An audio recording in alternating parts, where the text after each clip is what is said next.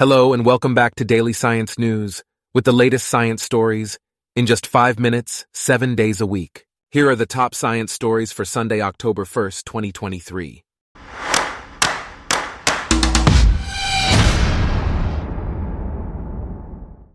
Today's episode is brought to you by Blogcast, your personalized audio feed, available on iPhone and Android.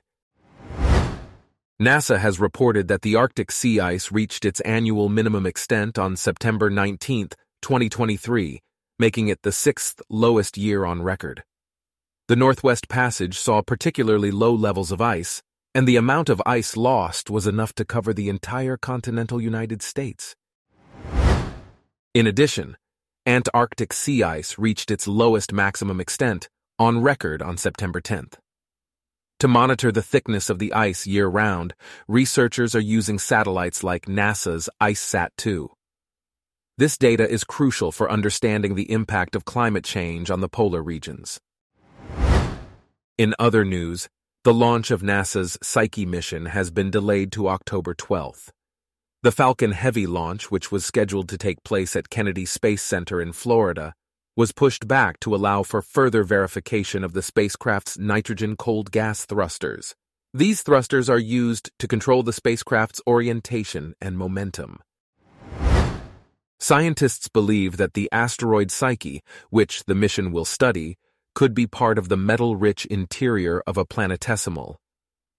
The verification activities involve running simulations and making adjustments to the flight parameters and procedures. In other news, blind composer Mr. Stimpson from Wiltshire has created music inspired by his illness and hallucinations. The composition reflects his experiences, with different movements representing the fear and unknown of his illness, the sounds of hospital machines, and even a reference to Frank Sinatra's New York, New York which relates to his hallucinations. Mr. Stimpson was diagnosed with a brain tumor while writing an opera commissioned for the 2012 Olympics.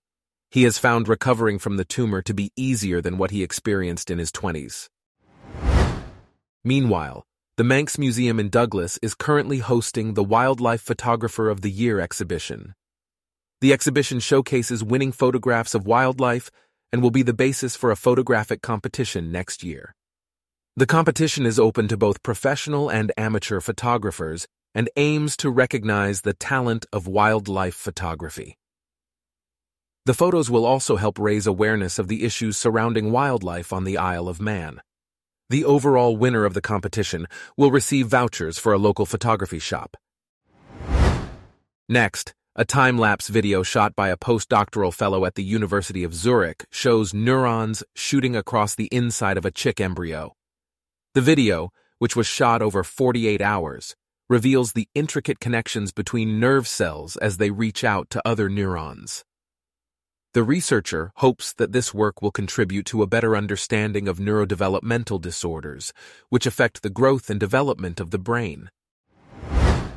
Also, Alaska's annual Fat Bear Week, a popular contest where residents pick their favorite fat brown bear, is in jeopardy due to a looming government shutdown. The contest takes place in Katmai National Park and Preserve, where an estimated 2,200 brown bears inhabit the area. Last year, the contest faced controversy when it was discovered that the ballot box had been manipulated in favor of a specific bear. The competition, which began in 2014, has gained global popularity and highlights the impressive size and weight gain of the bears before winter hibernation. Lastly, Evelyn Fox Keller, a theoretical physicist, mathematical biologist, and feminist theorist, passed away on September 22nd. Keller argued that science had become gendered, with a narrow masculine framework that distorted inquiry. She faced discrimination and disparagement throughout her career and sought to quantify the effect of a hostile environment on women in science. Keller's work challenged the gender ideology that has been present in science since the 17th century. Despite facing animosity, she made significant contributions to the fields of physics, biology, and feminist theory. Our top science stories for today are brought to you by Blogcast, your personalized audio feed. Download the free Blogcast app on your iPhone or Android today.